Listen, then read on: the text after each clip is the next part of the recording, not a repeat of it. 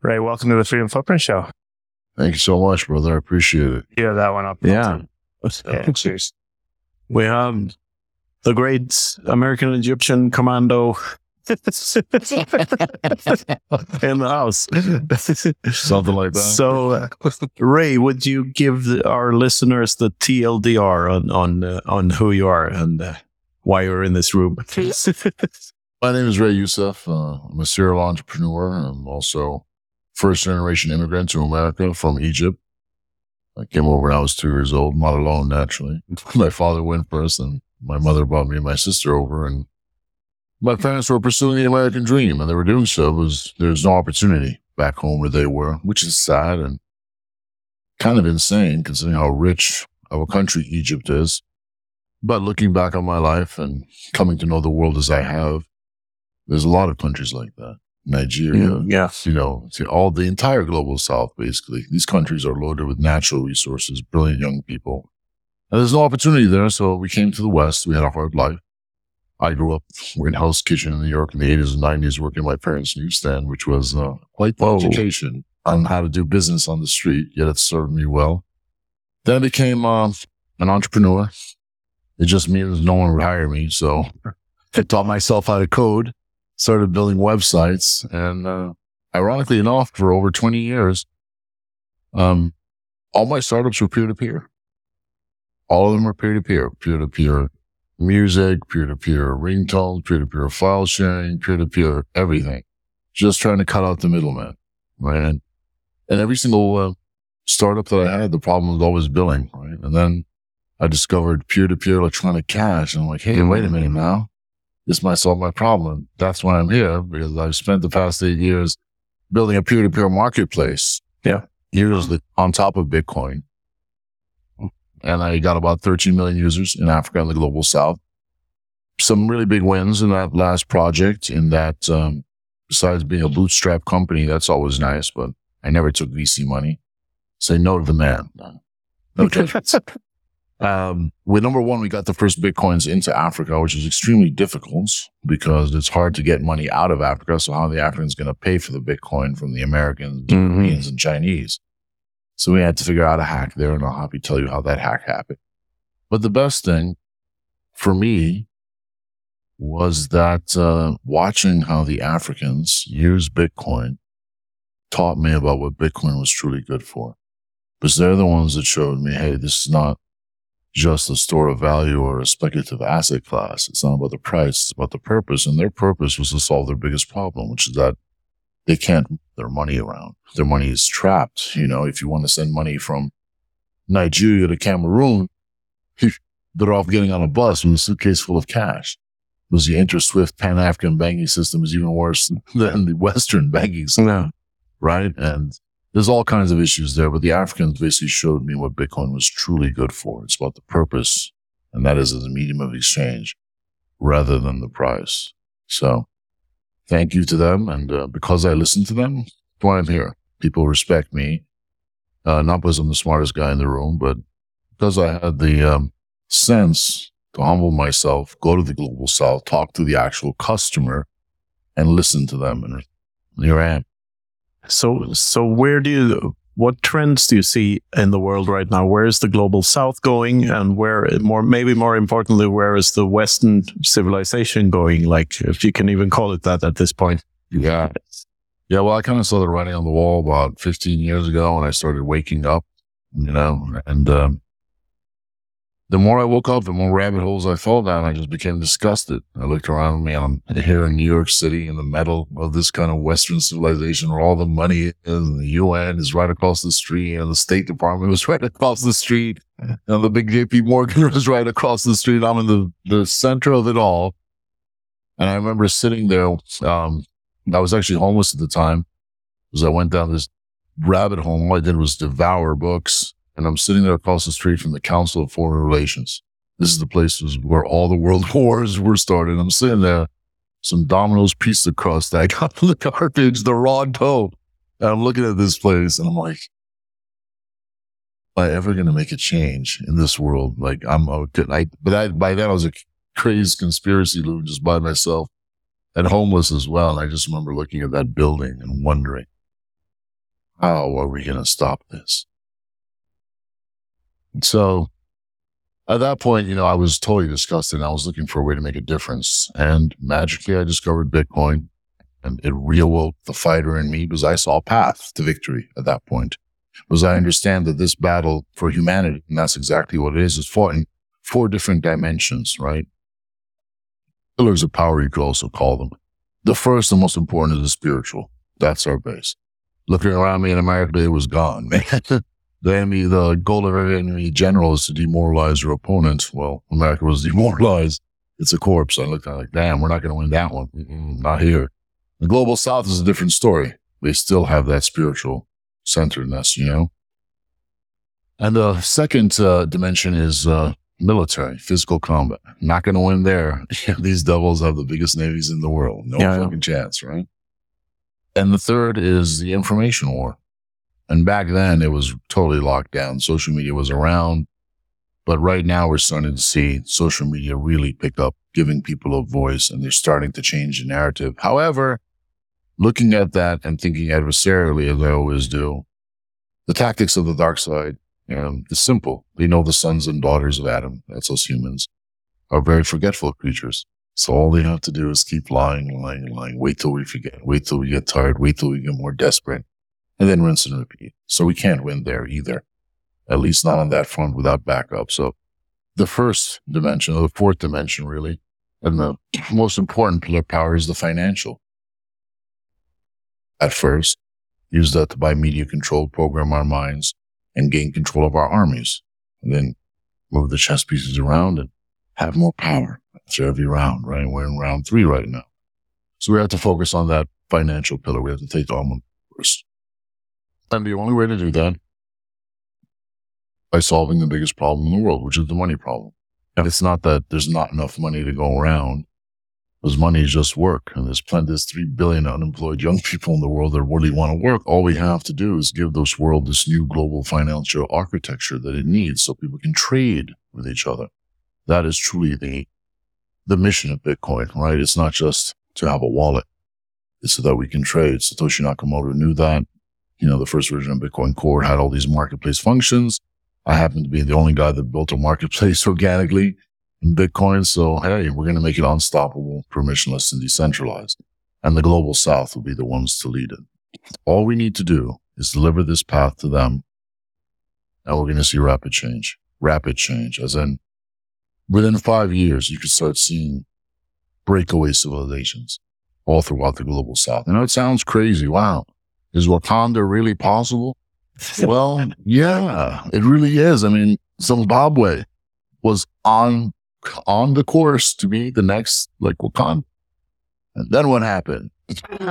One trillion dollar Yeah. notes. Yeah. Mugabe is evil, and it just doesn't stop. And they went the way of Venezuela. And it just happens every single time you have a civilization that is ready to break away, they get smashed. It doesn't matter if they're black or if they're white, like the Yugoslavians. Yugoslavia was like a superpower in Europe, their hmm. own space program, and then, then balkanized, broken up into pieces. This dark entity out there doesn't care if you're black, white, brown, yellow. It's going to come after you. If you're getting too rich, you're taking care of your people too well, or you're going to get the boot now. And that's constant trend. Once the global south has leaders that are not afraid, then things will change. Now, the reason these leaders in the global south are afraid to stand up to this entity, it's simple. They might be nice guys. They might want to help their people. I believe most of them do, but their bank accounts are in London, Paris, and New York. Mhm. So they step out of line. That's it. Yeah. That's why the global south needs it. Ha- it stands the most to benefit from solving this problem, the money problem. And once we solve it for them, they will pick the entire world up together. Even the West as it's spiraling down now into destruction. And it absolutely is. In fact, I think the whole West has been a corpse, or at least America, for the past 20 years. Really since, since they got JFK, honestly, and the Catholic Church. You know, it all happened around the same time. They destroyed the moral fiber of the country and it's just been chopping it down ever since. But as the global south rises, and it is, it will pick up the entire world. That's what I believe. I do believe I answered the question. Yeah, yeah. So what's what's the money situation in Egypt? Like, uh, is Egypt? Uh, the, this is just the lead up to the joke. Is Egypt the pyramid scheme? Like, yeah, it's, it's just a scam at this point. You know, the whole thing is just not even. It's not even. It doesn't even qualify as a scheme. It's just a scam. Like all the economies of the global south are basically uh, a huge scam set yeah. up by these, you know, central bankers that incentivizes corruption. Was, you know, people always ask me, you know, Egypt is an African country, or at least it used to be culturally. And then once Gamal Abdel Nasser died, they took Egypt away from Africa and put it with the Middle East. And that was a mistake. Unfortunately, the Egyptians ended up being second or third rate Arabs instead of first rate Africans. This was all by design. So, um, yeah, the financial system in Egypt is, is just like the rest of the global south. It is basically a vassal state. And all the, you know, if you go to the Minister of Economics in any global south nation, their number one concern is, do we have enough money in the bank, meaning hard money, meaning dollars and euros? If they don't have enough dollars and euros in their economy, the value of their exchange rate goes down because their money is considered worthless by the central bankers. Because the central bankers control price discovery. They own those FX industries. They can destroy the value of the Egyptian pound or the naira with a few paper shorts in the morning, and that's it. Boom, your prices, your your your whole country is twenty percent poorer, and that's what's happened.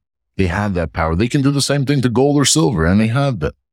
This is the problem. They control price discovery. So if any one of these guys in the global south steps out of line, they're going to get the call. And the call is going to be like, Hey, you're doing something we don't like. Don't you know? We can make you a whole lot poorer overnight and you better step in line. That's it. They don't need guns. They don't need the Marines to land. They control price discovery. It's a little mad wizard on this dashboard of evil and he's got the little levers let me punish him. Hell? Oh, this guy's sucking up real nice. Let me give him a little, a little bit more. And this is what we're up against.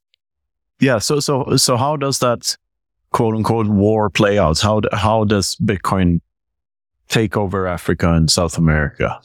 It's like people like Bukele, will, will they show up, uh, in Africa as well? Or like, uh, or is this, this a no, roots, roots yeah. movement, grassroots movement?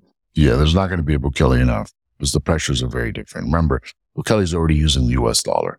So they can't get him with the whole inflationary currency wars attack. Yeah. Right. He was also very, um, I don't like to use the word egotistical was I'm a fan of Bukele, but he had a, he had an objective and it was very, you know, he just pursued it. But the Africans would be far more practical, right?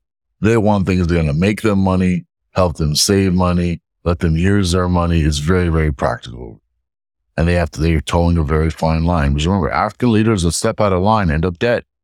People always ask, hey, Africa's poor because it's corrupt. Isn't that it? They're all corrupt. Well, yeah, most, almost all the leaders are quote unquote corrupted because they see what happens to the non-corrupt leaders. They get yeah. killed.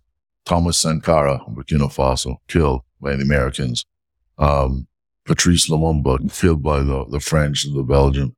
You know, they sent back they boiled his body in sulfuric acid, sent back his molar 61 years later to his family. And this is what you never hear about it. You know, we're hearing about what's happening in the Middle East right now, and it's it's it's terror beyond terror. But this has been happening behind the scenes throughout the entire global south for the past hundred years. And no one hears about this. So naturally, the leaders over there are scared. They don't want to do anything. So how can Bitcoin help? That's the question, right? So if more like how can the global south take over coin rather than how Bitcoin can take the global south? There has, you have to see it in that way and then it works, right? Because when you go there, if you, if you go there, you're like, you try to push them on Bitcoin. Hey, this great libertarian technology where you can store your own keys and it'll stay there and face and look at you and they're like, white boy problems. You know, they're just like, all right. But if you go to them and you're like, you know, they're, they're small scam, right? But if you go to yeah. Africa, so many people have been scammed by all this crypto stuff. And yeah, before yeah. crypto, they were scammed by the MLM stuff. And the MLM guys got into crypto as seen as their superior form of money transmission. Mm-hmm. But that's the key. It's the transmission that they have a problem with. If you tell them, hey, hold on a sec. You don't have to invest in this and, and you don't have to care about the technology either. You know, we're not going to get into ones and zeros and start writing code right now. This is a very simple way for you to do things you couldn't do before. And if you so choose, start your own money services business on this platform. It's a platform and make money move and make profit. And you start giving them examples, right? Like, hey, I, I tell, this is a great example I use all the time. I have a friend in Berlin. She's got, you know, sister in Kenya. She sends money over with Western Union. Sister has to go pick it up in cash, go wait online. You know, she pays a huge fee, you know, but forget the fee for a moment. So I asked her, okay, um, does your sister have an M-Pesa account? That's like the top mobile wallet Yeah, yeah. in Well, Kenya. yeah. She's like, yeah. I'm like, give me her number. So I go onto the peer-to-peer marketplace that I was running and I search in Kenya. Is anyone here that wants to buy Bitcoin? Pay with mobile money? And I find a guy, several, but this guy the best price. He was willing to pay 4% over market because Bitcoin is more scarce in Kenya. I was like, I started to trade with him. He says, give me the number. So I give him, uh, my friend's sister's M-Pesa number the Bitcoin is in escrow. So he sends it first. And then my friend gets a text from her sister and she's like, Hey, my sister's asking where this money came from. She got a hundred and four euros worth of Kenyan shillings. But this guy's willing to pay 4% over market price. So I sent a hundred euros to Kenya at a 4% bonus. And her sister got it instantly and she could spend it on her M-Pesa. My, my friend looked at me and like, can you do that again? I'm like, yeah, you can do it anytime. This guy's always buying. She's like, can I, can I, can I do it myself? I'm like, yeah. And I just showed her how to do it. Next thing you know, she's doing remittances. She's acting Yeah. as a little Western Union for all of her Kenyan school teacher friends. And she's making a huge profit. She's making 4% of the Bitcoin. She's charging them, I think, anywhere from five to 9%. So she's making like a 10% profit. Her friends are getting the deal at half the price and her friends and family can spend it immediately. It's a huge win for everybody. And you can do that to get money into the global south, which is called remittance. And you can use that to get money out of the global south to merchants in the global south or whoever can make payments or buy stuff on eBay or whatever that's called payments. Mm. It just allows the money to flow around. Yeah.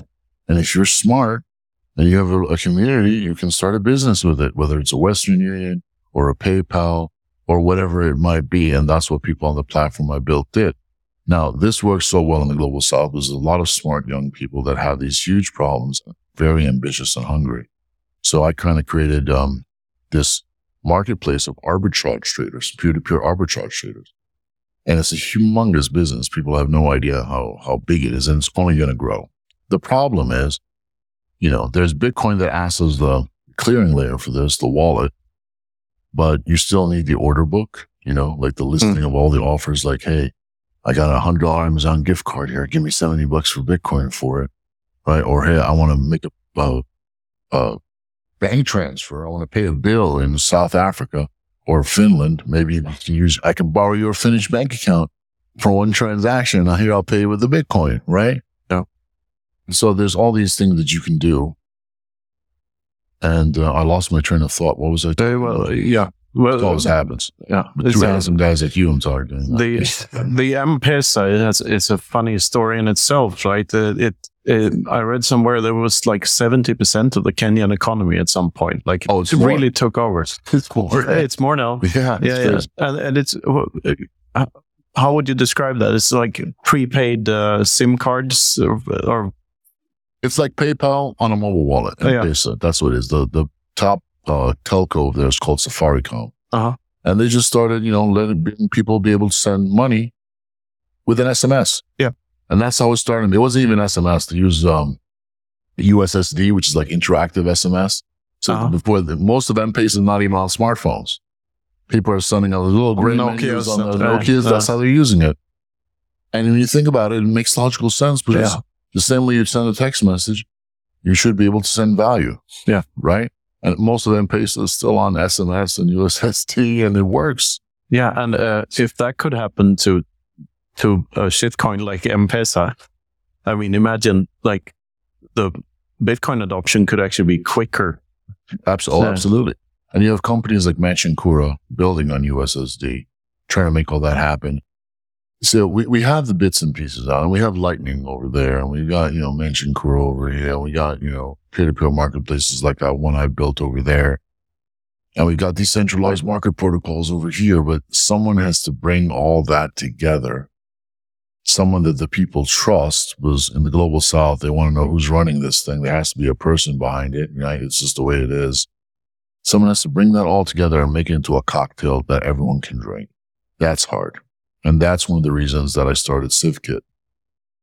Because, you know, peer-to-peer marketplaces like the one I built, they work. They work great. We got the 13 million users completely bootstrapped. Awesome achievement, but it was quite stoppable, right? Because I had a huge dispute with my co-founder. You know, all this drama happened, lawsuit, this, that. And, um, more importantly, U.S. regulations was an American company.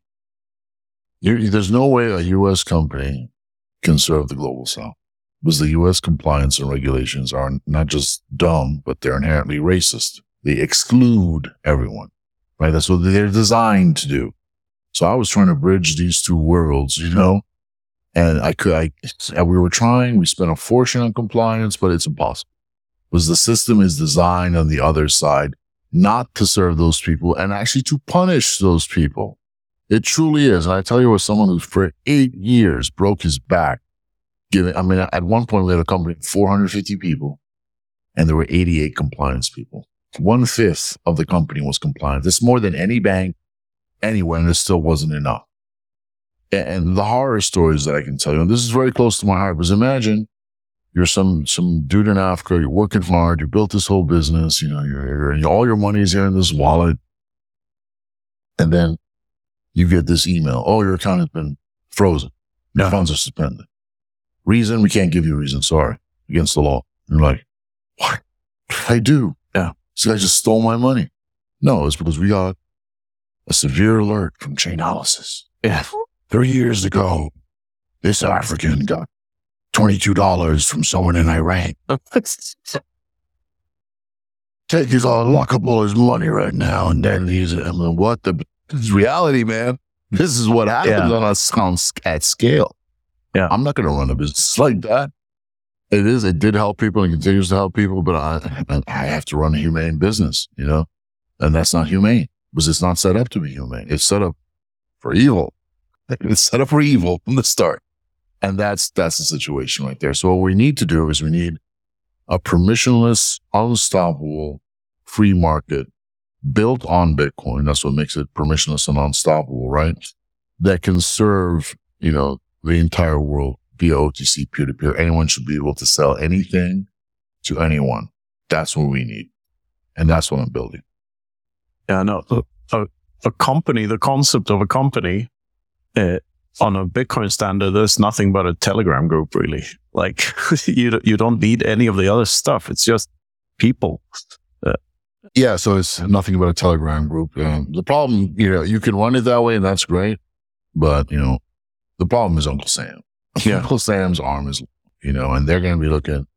How can we put these boys here over in jail over here? Over yeah. Here? So it's always looking to do, man. And so you, you have to build a system that is completely decentralized, where you don't hold customer funds, yeah. where you don't make money off the protocol. Because if you make money off the protocol, Uncle Sam, yeah, boy, oh yeah, going a little too fast. That's what's going on. So you have to be thinking defensively and adversarially, because you have an adversary chasing you who's highly aggressive, highly aggressive. So that's why uh, CivKit is a protocol. There's no corporation, there's no foundation. It's just a, you know, GitHub and, you know, a Discord, Telegram group. And that's it. And if someone wants to build a marketplace on there, I want to make it as easy as possible for anyone to start their own marketplace. As easy as setting up a WordPress blog is, you should be able to set up a marketplace. That's what I want because I want thousands of marketplaces all over the world competing with each other, competing with me, sharing liquidity. So we're all helping each other make money and we're just getting that free trade going. Because free trade makes wealth. It makes money for people. That's why business is so good because it unlocks the power of humanity in that that we can put our hands to work over here doing this and it might be worth a hell of a lot more to someone over that ocean over there. And I might go over there so oh, damn and the man, with there we have him. he has got something I want. And that's it, it, money allows human cooperation to scale over time and space. Yeah. Which is tremendously powerful because you unlock that magic key of this, I don't know what to call it, you know, human exponential value generation. Like somehow God designed that in us. That's what we have that's so special about us. Our output can be so tremendous. We can be so generative. You see it in our creativity, right? And no other facet of creation has this. And that's what the dark side is afraid of. All these humans get together and trade freely. Oh man, they're going to break away like crazy. You're going to have cities like Dubai busting out all over the global south. It's going to happen and it can happen fast. And that's what scares them. Because look, if you're thinking adversarially in Bitcoin, you got to get down to earth. You know, I'm a maxi. I love Bitcoin, but here all these people online. They're like, Bitcoin is God. Bitcoin can never be defeated. And it's like, man, bro, those Americans doing it too, man. We take everything into a cult, bro. And like, you hold on, chill out, bro. This is a battle here, man. They've had 14 years to think about how to counter us. And they know they don't have to defeat Bitcoin or make it completely go away. They can just make it irrelevant. So how do you make Bitcoin irrelevant? What if all the Bitcoin or the vast majority of the free floating Bitcoin was not freely floating anymore, was in bank vaults, protected by layers of AML and KYC. And now in the UK by Jan 6th, you're going to have to take a test, a quiz to be able to buy Bitcoin, right? And If you fail it three times, you're firm banned. You can only put 10% of your assets in. There's a, you know, it's all of these barriers are going to be coming in. If that happens, when Bitcoin is just an asset class sitting in vaults and it's irrelevant and they won and they know that. So now we know they know that. What are we going to do? Okay. We have some big news. We have a new lead sponsor, Amber App. They're the number one exchange in the Southern Hemisphere. They're rated for the best customer service around and their global launch is coming. But the reason we're partnering with Amber App is because of the people. If you haven't listened to our episode with Izzy, CEO of Amber App, you really should go check it out. You'll see why it made perfect sense to partner with Izzy and Amber App. That's all I'll say for now. You really have to check it out for yourself. They have loads of great features coming that we're excited to share with you when the time comes. But for now, just check out the episode, check out their website, amber.app. You can see for yourself why we're thrilled to bring Amber App on as our lead sponsor and partner. So go check it out. Next up, Wasabi Wallet, the privacy by default, open source, non custodial Bitcoin wallet with CoinJoin built in. It's the easy to use, comprehensive, affordable way to make your coins private. And the best part is they've been making huge improvements to the app. They're really focusing on the user experience, adding advanced features for power users. They just keep getting better. You send your coins to your Wasabi wallet and they get combined with loads of other coins using the Wabi Sabi protocol, so they're private on the other end. Your tracks are covered so you can work on expanding your freedom footprint without worrying about your privacy. So check out wasabiwallet.io and download Wasabi today. So uh, I, got some numbers from from Sweden, where I'm from, about how many people uh, might may or may not hold Bitcoin. Uh, the, uh, not counting boating accidents, but uh, from one of the exchanges there, they've had uh, 300 thousand customers over the years. And there's another big exchange. So of course there's some overlap, but if you add another hundred thousand and maybe another hundred thousand that got it from uh, the, uh, an international exchange or because they sold something, uh, let's say five, and it's a, a, country with a population of 10 million. So say like 5% of the population is, uh, holds Bitcoin, which means 5% of the population is able to pay other people in Bitcoin but 100% of the population is already uh, they already have the capability to accept bitcoin. I mean everyone does. Accepting bitcoin is easy. It's like well you you can't acquire them if you don't have them in the first place but you can always sell something for it. So the way i see it is that this economy is already bootstrapped. It's already there. Uh, the, the it's just that we need more and more people to figure out that the old system is bullshit so they can start accepting Bitcoin for the goods and services. And then this happens naturally. What, are your thoughts on that? Yeah. So the first business I started in Bitcoin wasn't actually uh, my old marketplace. It was before that I made a POS for retail merchants to accept Bitcoin. This was back in like 2014. And it didn't work for a year. I went around begging hot dog dealers and bartenders and restaurants to accept Bitcoin. And Some did, my good buddies did, but no one came in to pay with it because no one had any coins so they Yeah, yeah. forgot how to use it. Like, this is bullshit. So there are some core problems to fix there. You know, we're all dreaming of the day that we can buy a latte with Bitcoin. And we think that, oh, we've made it. We've created a circular economy. Uh, I've come to see that that will indeed happen one day, but not if you try to pursue it on that level. It's not going to work. We have to go where the traction is. And that means we have to go to where the problems are, just like any good entrepreneur. And I don't see bakeries, you know, saying, Hey, man, everyone's trying to come here and pay with Bitcoin, bro. We got to accept some Bitcoin. That's not a problem they have because there's no demand.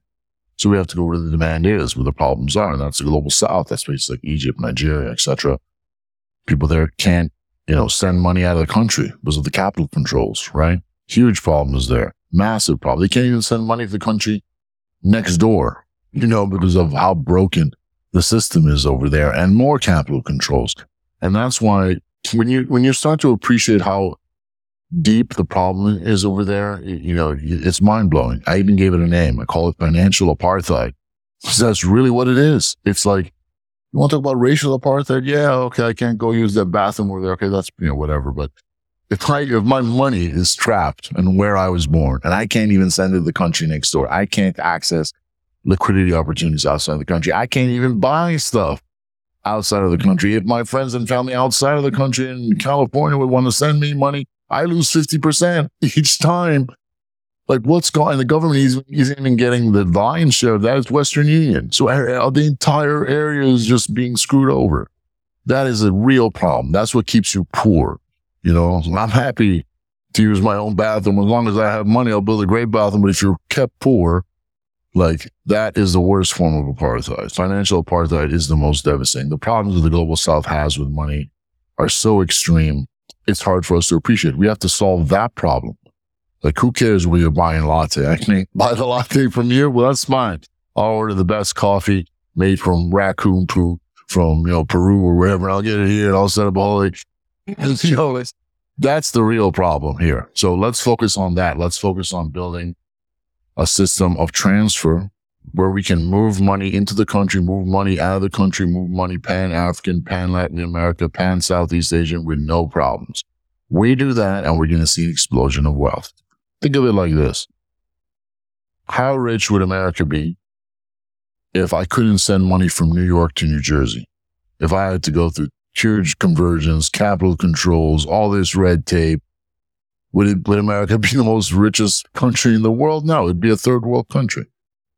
And that's the situation in Africa. There's 50 countries, 54 countries. It's possible even send money from the one country to the country next door, even with mobile money. With mobile money, M-Pesa is in actually 10 different African countries. I cannot send money from an M-Pesa account in Ghana to an M-Pesa account in Kenya. Financial apartheid is real, man. Yeah. Bitcoin has to focus on solving that. And that's hard. That's extremely hard to build a marketplace. Extremely hard. The hardest challenge in a marketplace is the fraud. Because you're dealing with people online you've never met before. The Bitcoin is there. You can ensure that, you know, that's there because it's trustless. But what about the fiat side of the transaction? How do you know the gift card is good? How do you know this guy is actually in charge of that bank account or PayPal account? How do you know this guy won't charge back the debit card? Right? Mm. That's the hard part.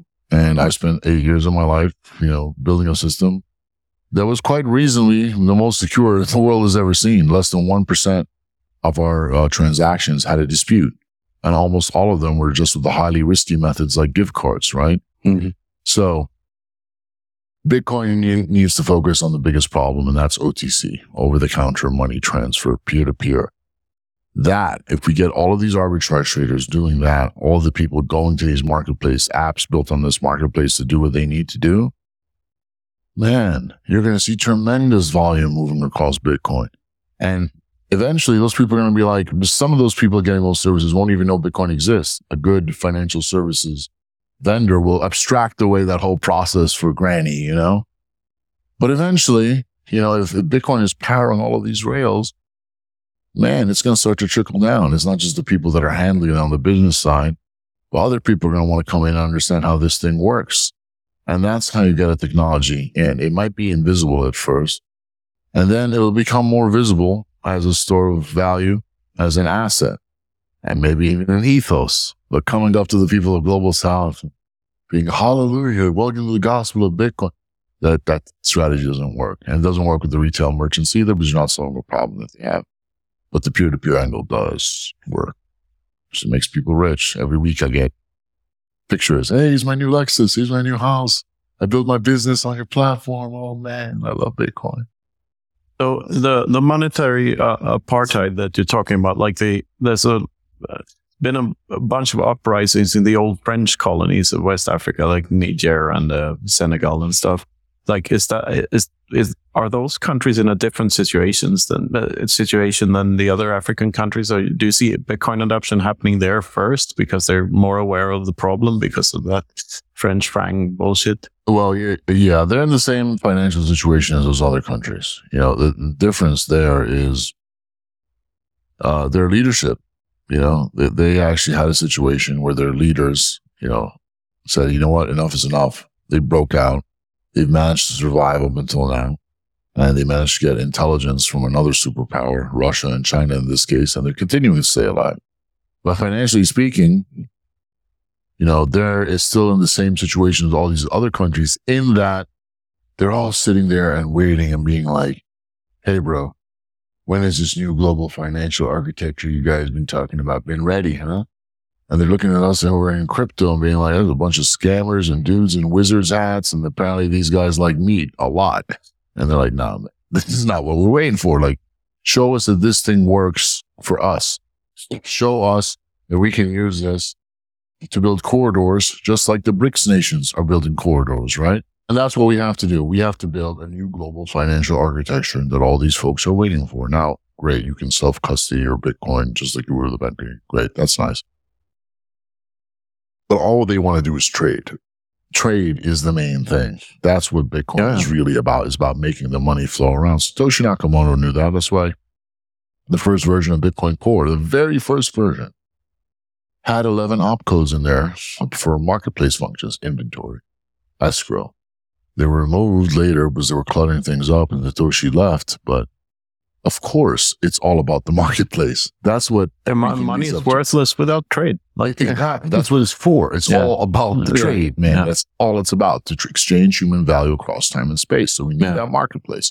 We have to build that marketplace. Now, a marketplace is cool, but when you really get deep into marketplaces, and I can say I have some authority there, you start to see that, uh, man, the core services that are required to build a marketplace are actually like 99% of governance, you know? Yeah. It is what most of, that's what we called it civilization kit instead of market kit because when, okay, you got your marketplace, which is just an, like an order book like Craigslist, a payment with a condition like all our debit cards have, the escrow, the auth hold, you know, and a wallet, right? And taking, the we already have the wallet part, you know, non-custodial lightning wallets. That's great. The order book we're building on Nostr. And the escrow we're building on Bitcoin, uh, uh, discrete log contracts and Bitcoin script, right? So we, we're building all this. That's nice. We're going to have that. And that's what every other marketplace system has. But that's not enough, man. That's just like the basic basics of the basics. There's three other ancillary services that you need in order to make it work. Let's combine our water bottles for an epic presentation. All right. Look at, so here, three water bottles represent these three ancillary services, right? So the first thing you need is uh, reputation, right? And reputation for a lot of reasons. So people can know who to trust when they're doing a trade. Like how much volume has this guy done? With how many people? How important were they? You know, and also just to keep the order book clean from spammers and basics like that, right? You need some form of reputation. Now, of course, the OPSEC people will be like, it should be anonymous. Your pub key should be the only identity you need. And of course, yes, you can be purely anonymous if you so choose. But guess what? In a peer-to-peer trade, sometimes you want to know who you're dealing with. If I'm going to let you, if I ask you to use your Swedish bank account to make a payment for me for Swedish cookies or whatnot, but I hear they're really good, you don't want to know, oh, who is this guy? Me. And who am I actually sending the money to? Is it really a Swedish cookie company? Or is it, you know, some dude selling weed, right? You don't want to ID me in case your bank gets back to you, right? Yeah. You want to protect yourself. And that's fine. You should be able to do that. So you need some form of decentralized identity that is purely optional. Because once you have that and reputation, you open up, you open up a huge avenue, which is give people in the global south their own credit score. So you can send out credit and lending services as well. So it's essential to keep the marketplace clean, the order book, to keep the market, the trading safe, and to extend out a credit score for people. So the reputation is needed. And to do it right, we're using something called Web of Stakes. We'll actually be able to calculate a Web of Trust score for everyone without revealing their graph. Very mucho importante, right? This is actually pretty heavy stuff. So it's needed. So all you OPSEC people, zip it. So the second thing you need is uh, you need a stable unit of account, right? Because, you know, Bitcoin is great, uh, but during a trade, people prefer something stable. So they don't have to count, you know, the price of Bitcoin goes down 20% during a trade. I get 20% less than what I bargained for. I'm screwed.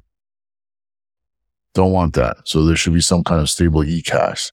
That is essentially the minting part, right? Which only civilizations do, nation states do, right? They mint their own money, right? So you need something that. Of course, is, the eCash is backed up by actual Bitcoin. So I love Tether. Tether's awesome. It's a huge use case. Uh, but you know, Uncle Sam doesn't like Tether. So we have to think defensively, right? So we need something stable unit account that is backed up by Bitcoin and RGB, which the Tether guys are working on seems to be very fruitful uh, technology. So that'll also be within CivKit, right? Mucho importante. So, so far we have the reputation and identity, right? This is something ID cards usually come from governments, right? Passports, etc. We have the minting, right? Another huge government civilization grade service. And the last one, number three, is also the hardest one, my good man. It's real hard, actually. And that is, uh, I'm going to drink some of this Kool-Aid right now. Uh, decentralized courts. Oh, yeah. Decentralized courts. We need a way in cases of financial disputes, and there always is, there will be recourse. So I built these, um, you know, a system of financial arbitrators, but it was centralized. There's people working for Ray. That's why if someone loses their 50 yard disc, $50 gift card dispute, they'll come on Twitter and they'll say, Ray, you scammed me. You're in cahoots with the scammers, Ray. I'm like, no, bro, I'm not. But I can understand why they might think that way because it's not a decentralized court system. What we need to have is a listing of all of these truth oracles, which is essentially what one of these judges would be, right? They're a truth oracle. And the system should randomly choose one that is best suited for you Mm. to, that has the experience, that has the reputation, that, you know, be able to handle your kind of trade, that has, speaks your language and the counterparty's language, and they'll get a fee. And there should be an appeals process as well. And that's one of the reasons why you also need the reputation score for the judges as well. So all these systems kind of work together, but without this, without the decentralized court system, it, you'll never get true scale. It is critically important. Even if less than 1% of trades end up in dispute, that 1%, you know, justice can, can keep the whole thing Did you- throttled. Did you hear about a company called Dispute.io? Yes, yes, I have, you know, dispute.io. Very Rothbardian way of like thinking about. Yeah, Courts yeah. He, he has a certain approach of doing it. I need to dig in deeper. I think he's here actually again. Or Is he? Okay. I, am not sure. I But haven't I'm supposed to have a call with him. But look, there's a company called Klarna, a Uh-huh. Swedish company. Yeah, yeah. They do disputes free commerce. Yeah. Now we're talking about the starting entire new dispute cottage industry just for these peer to peer trades. Yeah. And the world will need it. And the more peer to peer grows, and it will, the bigger that industry's got. So if you guys want to start a bunch of uh, dispute moderation business out of uh, Sweden, you absolutely can. You know, there'll be so much room for that. And that's what you get. You're getting now a truly decentralized civilization because you've got this, you know, baked in reputation, credit score, ID. You've got, you know, stable eCash backed up by the, the realest, most honest money in the world. And you have a global decentralized court system for decentralized justice.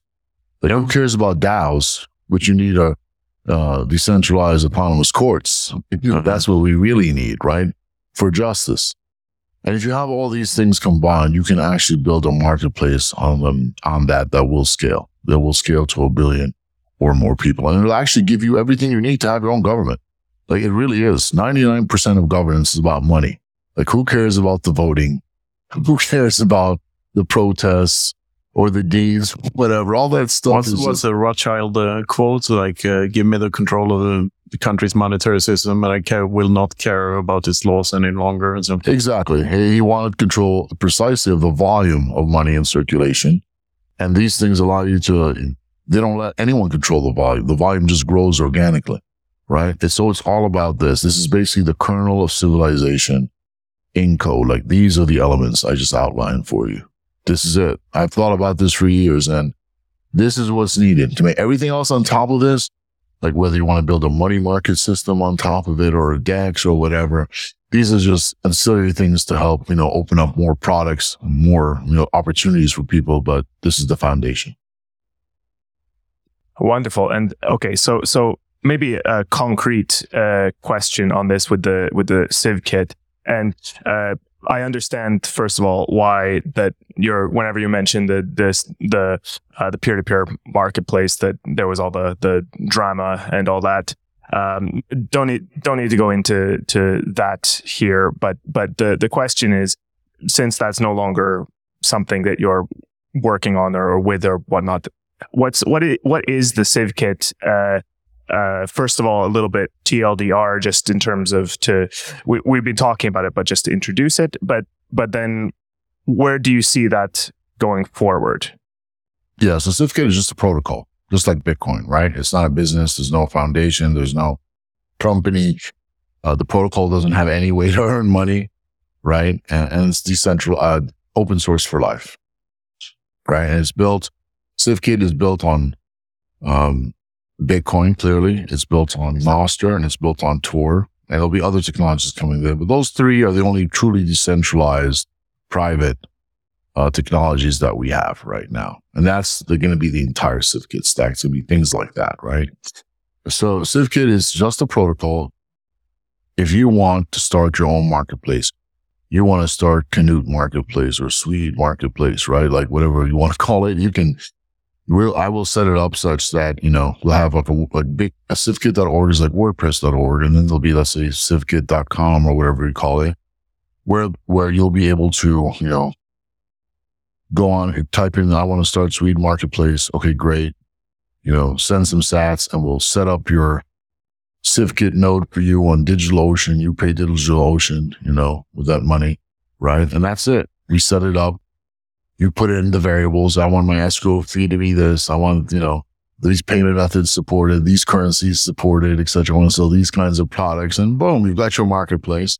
Yeah. And we're going to, we're going to give away the front end code as a progressive web app where it'll just be a Nostr relay browser, right? Where people can go on there real easy, search the marketplaces. Every single Tweed marketplace will be there.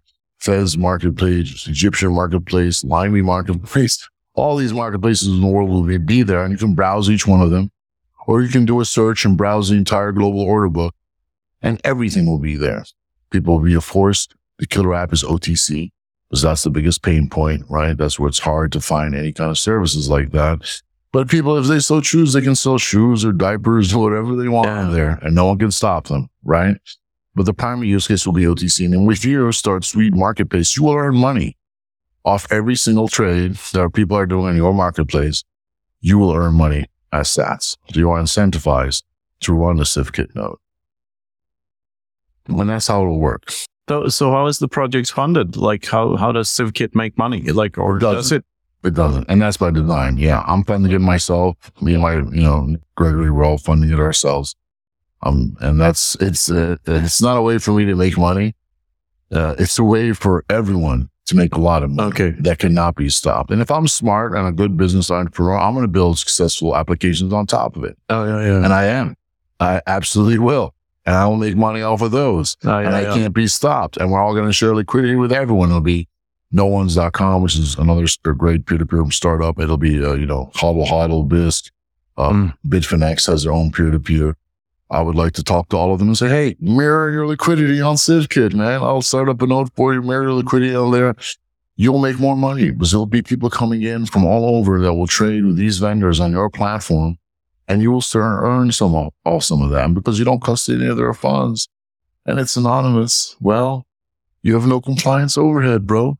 We just brought you all this new business, right? We're all sharing the liquidity and we don't have any of this compliance or custody overhead. Who's going to hate me, man? NCOB technology. You could call it that. No, no compliance overhead, bro. the technology. That's right. Man, yeah. Well, look, I mean, I, I do believe, you know, innovation friendly regulation definitely has a place. You know, I'm, I'm, I was like the first guy to go to the Nigerian government and be like, Hey, what's up? We're welcome from high. We're high. We're Bitcoin people. Let's work together. And they looked, they looked at me and they were like so happy. They're like, you're the first people that ever came to us. No one else even thought to that. I was like, this is great. So look, I'm confident that we can uh, work with governments and we can come out with maybe something simple like a peer-to-peer license. If you were like a Hawala license, basically it's Hawala. You guys heard of Hawala? Imagine we have like either, can you can you ex- explain the the concept? Yeah, Hawala is uh, just Arabic for money transfer.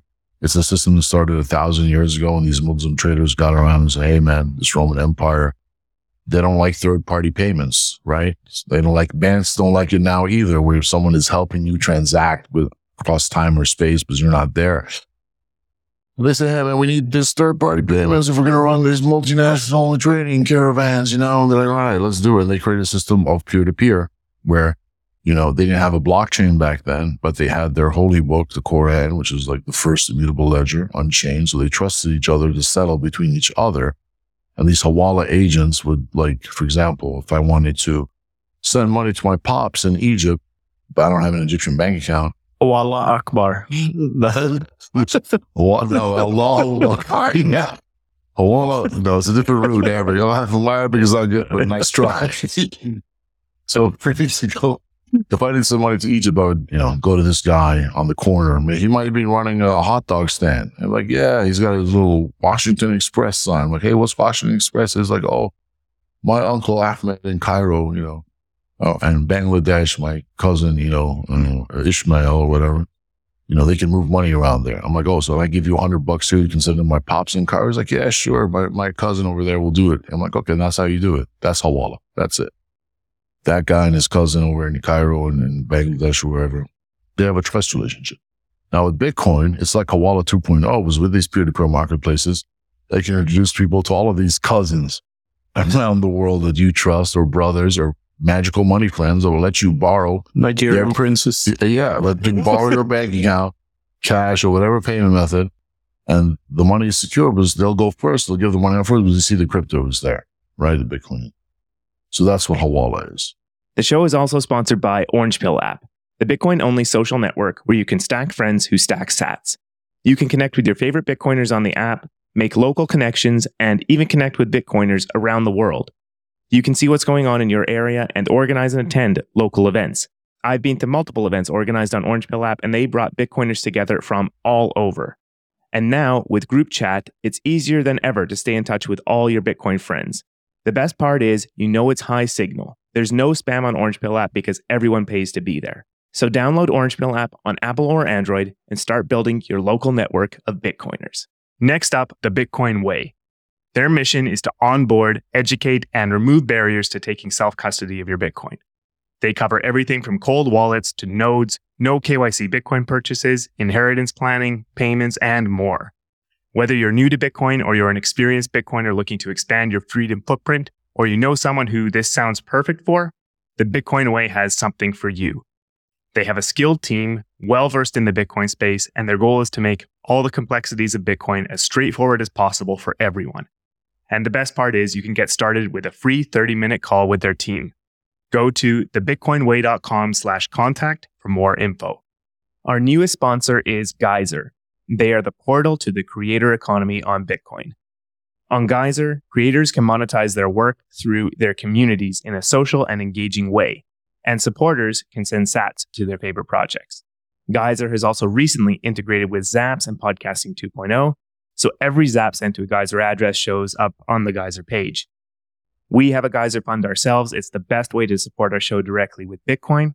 So whether you're a creator or a supporter, check out Geyser at geyser.fund today.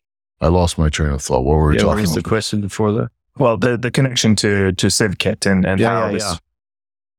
how, how, how this, this system is going to, uh, not, not only grow with the technology, but, but what do you see this actually doing in the, in the next few years? Because you wouldn't have come up with it, uh, I think if you, if you didn't see this actually becoming adopted, right?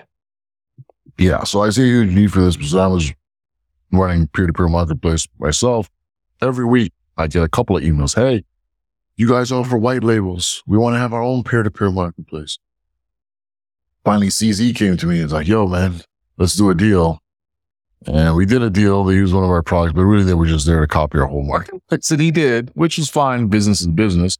But instead of CZ stealing my idea, why doesn't everyone steal my idea? How about that? And I help them steal my idea. Well, it's not really my idea. Local Bitcoins did it first. I stole it from them. So let's open up the floodgates, man. Let's let everyone have their own peer-to-peer market, even like little communities. A whole, a whole nation state wants to get on. It should be able to work. You want to get on the Bitcoin standard for real and not just the wallet, the whole shebang? Get on CivKit. It's a civilization toolkit for like a reason. That name is not a hmm. mistake. Because what we're living in right now is not civilization. It is literally just a little system of pressure chambers that are gauged and controlled with a certain gradient by some evil wizard with a switchboard dashboard of evil. And we're just tired of it, man. We're just tired of being poor. We're tired of living. You know, we're not like, there's a type one civilization, type two, type three. We're not, we're not even near type one. No, we're like a type 0.00 negative one, man. It gets bad. We, we should be far, far ahead. We should have had flying cars by the 50s, man. Let's be honest. I'm sick and tired of living in the ghetto. You know, like Uh, we can do a hell of a lot better. And that's all CivKit is. People have been asking me for this. I see a tremendous need for this. My head is not up in the clouds. It's on my feet or on the ground. You know, I've been in the global south. I see what people are doing. I see the problems that they have. So, hey, I didn't see anyone else delivering this to them. You know, it's it's like most CEOs are too afraid to talk to their customers. They they almost have an apathy or they're scared. I love these people and they love me. So I'm gonna give them exactly what they need, and that's what CivKit is. fantastic. Building type two civilizations from scratch. Like Exactly. Fantastic. Yeah, let's get to type one first, bro. Yeah, yeah, I type one. I always mix those up. Yeah, we should be like, oh, we're not even at type zero. Yeah, yeah. Come on. But even uh, type two civilization starts on Earth and and stops with somewhere around Uranus. Well. it's all about humans. That's what I'm trying to say. Yes, you know, it, it really is. And, um, and I don't want to go too deep down the rabbit hole here, but you know, I'm only concerned about this world. And I don't care about moon, the moon or Mars or Saturn, Uranus or whatever. Forget them. But even Mars is outside of the hash horizon, so we couldn't sync the Bitcoin blockchain of, on Mars. But that's a whole different discussion. So yeah, I'm concerned with right here on Earth. Get that right, and that's it. That's all any human should be concerned about. Do not be losing your head in the stars or any of this. Let's get it right over here. Trust me, that's gonna be hard enough, man. We're fighting for the whole universe here, guys. We're in the final round here. And by final round, I mean we're living through a very special time right now, right? We're essentially in the what you gonna do about it phase. Was the face of evil is just like the mask is just dropped. And we're like, hey, what you gonna do about it? yeah. They're challenging our humanity right now. What are you gonna do about it? We can do whatever we want. What are you gonna do? Because they want to create a matrix of control where escape is not just impossible, but unthinkable. Because they've got it on the money side. They have the full information side of control. 1984. Yeah, taken to the maximum. Taken to the steroids. Exactly. They're not going to get it. Constant boot to the face. That's that's that's the alternative. Yeah. So we either win or we die. Because I don't want to live in a world like that. I don't want to raise children in a world like that. So the urgency is on. We don't have more than six and a half years. They're talking about 2030 real hard. And you guys have seen for the past three years since 2020, there's been four different psyops, global in scope, four. The, the rate is increasing. Like the, up to 2030, it's going to become every three months, there's going to be a new psyop. And every month, every week, they are not stopping. And they have had 2,000 years to plan all this. and it becomes a virtue signaling mechanism to follow the new rules that they impose on people. They're programmed uh, the compliance into the minds of almost everyone. That's why it's a zombie apocalypse. That's what it is. Like these people are, oh, a new thing, they turn a new thing. It's sad to see, you know, but honestly, we don't need 95% of the population to be with us to win this thing. Even just a dedicated and yeah. 3% of the population can win this thing. No, absolutely. Yeah, no, that's the power of the human spirit. It's not yeah. about the numbers. It's about the will. You have to be willing to do what the other guy is not to win. It doesn't matter if he's bigger, faster, stronger, has more money, whatever. Trust me. If you're in a fight, if you've been in enough fights, you realize that. And we're in a fight now, believe me. So you you said uh, with all this in mind that you've got your feet firmly on the ground. Is there a head in the clouds to this where you have some optimism? Oh, absolutely. Look, I know what the prophecies are. I used to be an atheist, but then I began to see that the people that actually run the world do believe in this crazy comic book nonsense. I began looking for spiritual depth. Look, we're going to win. The good guys are going to win. We're absolutely going to win. There's a lot of confidence from knowing you're going to win. It's a little scary right now because we're all looking for that path, right? Like, how are we going to get to the win? And these guys control the nuclear weapons, all these big boats and, and arrows of fire and playing like warplanes. And oh my God, there is a path, you know, and the path is through the money. We have to take the pillar of power that these guys took first, focus everything on that, focus all of our energy on the global south because they're ready to move. And man, the opportunities will present itself. It's like driving from New York to Los Angeles, right? You can't see the 3000 miles ahead of you. You're only seeing 10 meters ahead of you with those headlights. But that's enough with the faith that you're going to get there to actually get there. So we just have to keep going.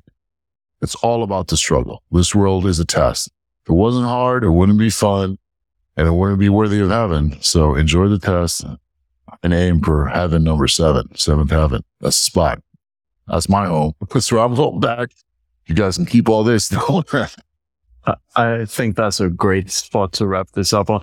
I, would say, uh, as we say here, as we were talking about with Izzy, like w- all you need to do is focus on the orange glowing light.